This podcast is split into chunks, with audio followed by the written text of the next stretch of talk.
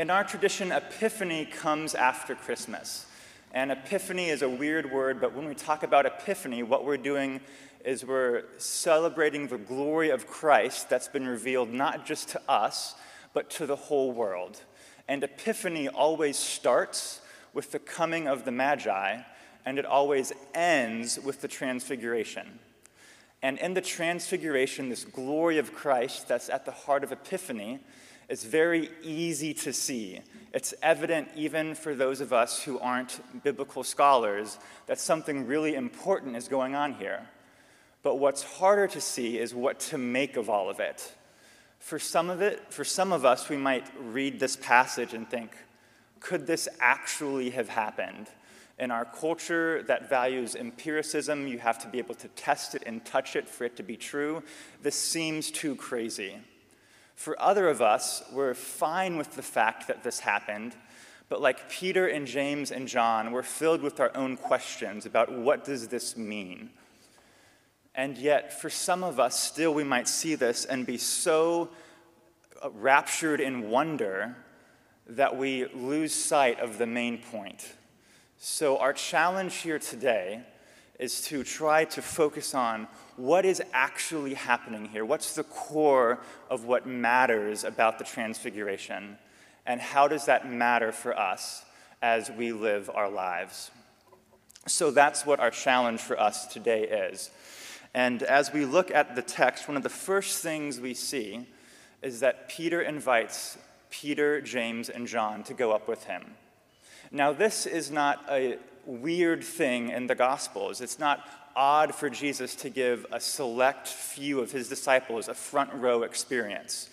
A few chapters before this, in Mark chapter 5, Peter gave these same three disciples exclusive insider access that no one else got to see as he raised Jairus' daughter from the dead. So the fact that we have these three disciples alone with Jesus is not unusual.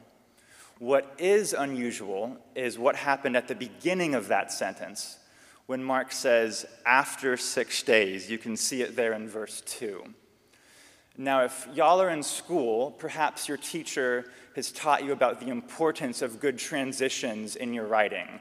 You want to be able to connect your ideas so your reader can follow from one paragraph to the next. Now, your teacher might not like the transitions that Mark has because oftentimes they're really simple. It's just, now Jesus did this, or again, Jesus was doing that. But this transition that we have here is unique in the entire Gospel of Mark in its specificity. It says, after six days. And so that leads us to wonder what happened six days earlier? And so you can uh, thumb over a page in your Bible to go to Mark chapter 8, verse 27, and we can read about what happened there. Uh, and so I'll, I'll kind of recount that for you here. All up to that point in Mark's gospel, Jesus has been demonstrating through word and deed that he is in fact the Christ. And at this point in Mark 8:27, Peter finally gets the picture and he says, "You are the Christ." And this is a hinge moment in the entire gospel where up until then, Jesus was trying to show that he was the Messiah, and all after then, he's trying to show what kind of Messiah he is. And so Jesus immediately starts to get to work on that. He says, What kind of Messiah am I? I'm the kind of Messiah that will be rejected, that will suffer, and will die, and will rise again. And Peter does not like this because Peter has something else in mind. So he says, uh, Jesus, you are wrong. To which Jesus says, uh, Peter, you are Satan. Which didn't mean that he was actually saying Peter is Satan. He was saying, Peter, you're doing Satan like things. You're behaving in a way that Satan would behave, saying, Jesus, you don't actually have to die. It's as if you can hear the voice of the serpent in Genesis 3 saying, Did God really say you have to do that? And so we have just six days earlier, Peter being diametrically opposed to the cause of Christ. Perhaps you might think that you're not the kind of person that Jesus would want anything to do with. Perhaps you've thought of all of the things that you've done in your life that would lead Jesus not to want to invite you to come along with him. For some of us, perhaps even in the past six days, we've felt that. But if that's you this morning, Jesus says, Come with me. Come with me up the mountain. I have something I want to show you. And so, what does Jesus have to show us? Well, uh, what do Peter, James, and John see? They see Jesus transfigured. All of a sudden, he's glowing with light. And not only that, we have Moses and Elijah there. It's all so hard for us to make sense of. This is where we get to uh, ask what is going on here? Why is Jesus glowing? Where did Moses and Elijah come from? How did Peter and James and John even know that they were Moses and Elijah? Did they have name tags on? I don't know how that worked. But this is where it's important for us to zoom out and look at the big picture. The big picture here is that in the transfiguration, the Father is revealing the heights of Christ's glory. And so we can, it's kind of easy for us to see that, but one way we can see that is how Jesus starts to glow with light. Now, although in a much more, in a much less glamorous, amazing version, we have all probably experienced something like this before. You have probably had a friend whom you've known reasonably well that all of a sudden, for some reason, you saw a different side of them. Maybe you saw them in their work, when they were in their element, doing something very good, something that they were very good at. Maybe you were spending time with them and a mutual friend who brought out a different aspect, perhaps, of their humor. And you thought, geez, I didn't know that about this person. That's essentially what's happening here with Peter and James and John as they see Jesus, but just on a much larger scale. Here in the Transfiguration, they're seeing Jesus in his heavenly context. Now, it's really easy for us to forget this as we look back in history, as we look back at the Gospels, but Jesus, though he was fully God, was also fully man. And so he would have gotten hungry or tired just like you and me. He probably got sick. And Peter and James and John, as they traveled along with him, they would have gotten to know his idiosyncrasies, those things that make him human, what he liked to do after a long day to relax, or what his sense of humor was. For them, it was very evident that Jesus was human, just like they were. And so, here, when Jesus is arrayed in light, they see this other side of Jesus revealed in his heavenly glory that Jesus is, in fact, also God as much as he is a human being like you and me. So we see Jesus glorified in that way, but we also see him glorified relative to what's happening with Moses and Elijah. Now, even if we don't know anything about the Bible, we probably know the names Moses and Elijah. We probably know that they're a big deal. They're two of the largest heroes of the Old Testament. And instead of going into detail about what makes them so amazing in the Old Testament, I just want to point out to you that they are not glowing. Jesus is the only one who's arrayed in light, not them. Moreover, once this, uh, as they go down the mountain, Moses and Elijah are gone, but Jesus remains. It's evident that Jesus' glory far surpasses these two figures who are honestly quite unparalleled in all of the history of God's people. Jesus is on a totally different level. So here we see Jesus, his glory revealed by the Father in the Transfiguration. But this light show, this comparison with Moses and Elijah, that's not chiefly how Jesus is glorified here. We have to look to something else to see the heights of his glory. And kind of like how we read about Elijah earlier in the Old Testament reading today, God brought about all these amazing things. He brought about the earthquake, the, the wind, the fire, but he was chiefly present in the still small voice. And similarly, here in the Transfiguration, if we're going to truly grasp the heights of Jesus' glory, we have to look to the voice of the Father. So, what does that voice say? It says, This is my beloved Son, listen to him. And this is very important, not only because it's a disembodied voice that's coming out of the heavens. I think we can all agree, in general, if that happens, something important is going on. But this is important even more so because this is the second time something like this has happened in the book of Mark. You may remember that at the beginning of Jesus' ministry, as he was baptized, there was again, or before, a voice from the heavens where the Father said, You are my beloved Son, with whom I am well pleased. The Father was speaking about Jesus to Jesus. He was confirming Jesus' identity and commissioning Jesus to do the work that Jesus had to do. So, how does that compare to what we see here? Here we see it says, This is my beloved Son, listen to him. So a few things are changed there. The Father is still speaking about Jesus, yes, but he's not speaking to Jesus. He's speaking to the disciples, commissioning them to do their work. Now, this is all the more significant when we think about what had happened six days earlier. Because six days earlier, Peter was not listening to Jesus. Peter was saying, Yes, Jesus, I think you are the Christ, but I think you're going about this all wrong.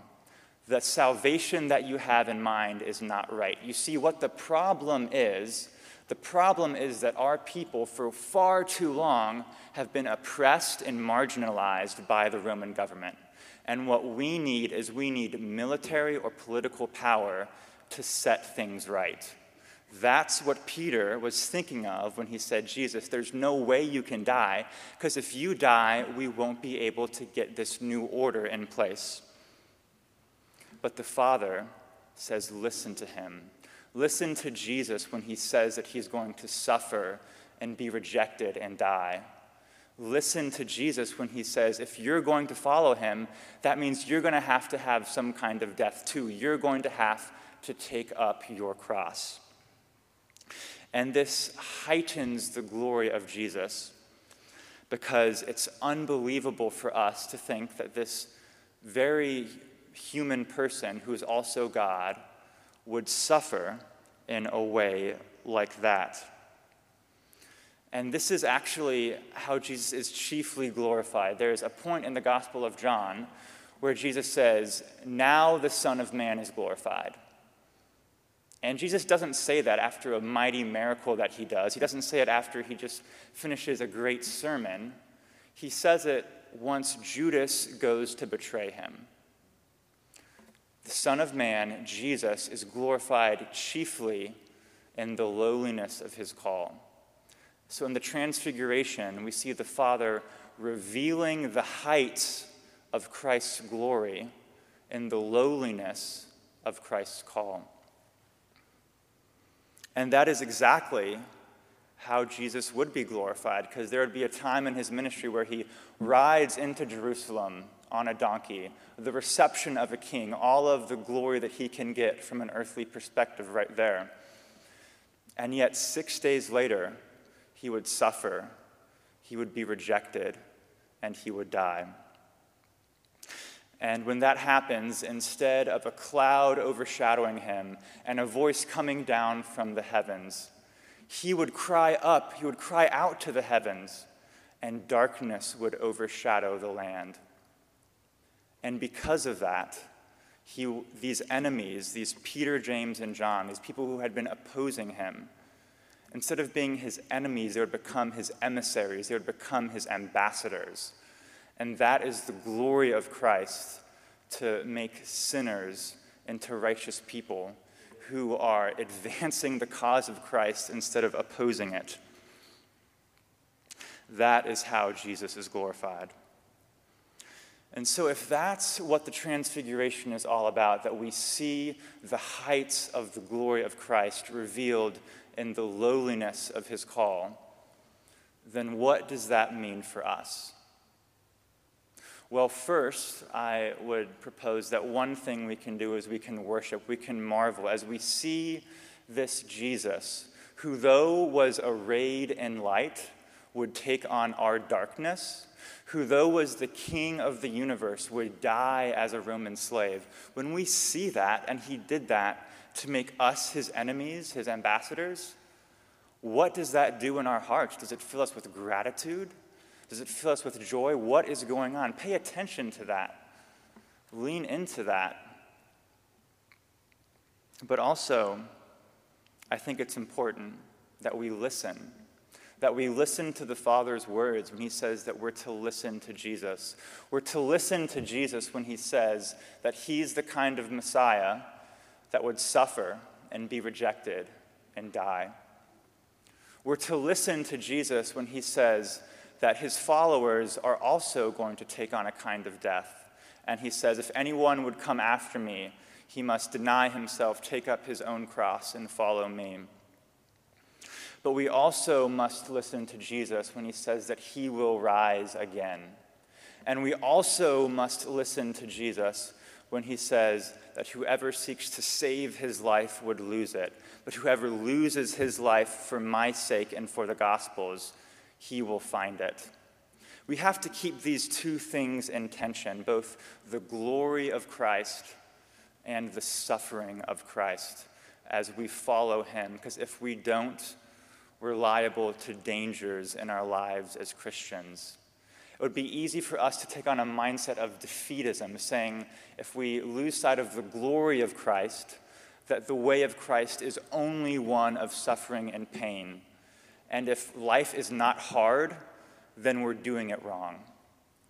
On the other hand, if we lose sight of the suffering of Christ, it would be easy for us to think that we're only entitled to glory. If we follow Jesus, our life is going to become easier. That's what God owes us. And so instead, we must keep these two things in tension.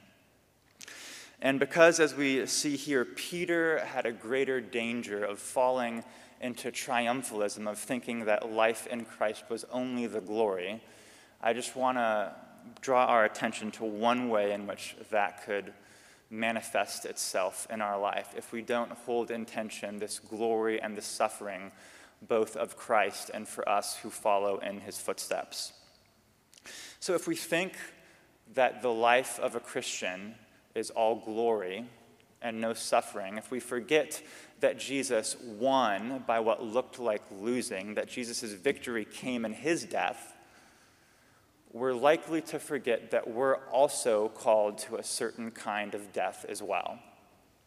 Because if we're honest as we look at either who Jesus says he is or what Jesus calls us to do, there are going to be times when we disagree with him there are going to be times when we want to oppose him like Peter did. We might think that what Jesus has to say is outdated or naive, or we might think it's too good to be true. Whatever the case is, we just don't want it. So, what do we do then?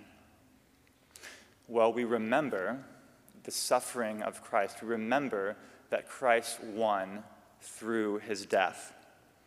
And so, even though this seems like it would lead to our suffering if we do this thing that Jesus said, if we believe this thing about Jesus, we can remember his transfiguration. We can remember his glory and his death and resurrection and see how his suffering actually led to his, glory, that they are one and the same. And so, when we can see that, we can trust in His goodness for us and these things that we have a really hard time with. And we can ask for His help as we die a little bit to our own desires, no longer insistent on having our own way over the way of Jesus. That's a small way in which, by holding intention, the glory and the suffering of Christ, we can walk more faithfully in his footsteps. And that actually might make life harder for a bit. But if we continue on this journey with Christ, we will come to see and learn and experience more and more and more the goodness of Christ and his glory in our own lives and be able to share that with others as well. So, the glory of the Transfiguration gives us hope and confidence to faithfully share in Christ's call to take up his cross. Now, this is going to be hard work. If we look at the example of Peter and James and John, it was hard for them. Even after they experienced this, the voice of the Father from the heavens saying, Look, you better listen to what Jesus has to say about this, they had a hard time. If you read ahead in the next few chapters of Mark, they consistently got it wrong. They consistently thought the way of Jesus would only be the way of glory. We continue to see that even as Jesus is going to be taken away by the guards. Peter pulls out his sword to try and fight, to try and fight the guards because he says, This can't be it. This can't be the way that you're going to be the Christ. It's hard for us to hold these two things in tension. But in our epistle reading this morning, we read from that same Peter, and he, he was seeming like he had grown in holding these two things in tension. He actually was alluding to the transfiguration to encourage his followers, uh, the people that he was pastoring, to follow the ways of Jesus. So we see on the other side that Peter has grown in Christ's likeness. He's grown in his ability to hold these two things in tension. So we can see that for us, it's going to be a hard journey as we try to grow in this way. But by the grace of Jesus, growth is possible. And we have a great opportunity for that coming up because Transfiguration Sunday is the last Sunday of Epiphany. And this Wednesday will start Lent, where we have our own way to walk towards Jerusalem with Jesus, to enter into his suffering, that we might be prepared to better experience his glory. So, as we look at what's going on here in, trans, in, the Transfiguration, we can be prepared to join with Jesus in his glory, yes, but also his suffering as we enter into the time of, of Lent. So, may we continue beholding Jesus in his glory as we see the lowliness of his call, both for him and for us, as we receive his grace and as we listen to his call to take up our cross. In the name of the Father, and the Son, and the Holy Spirit. Amen.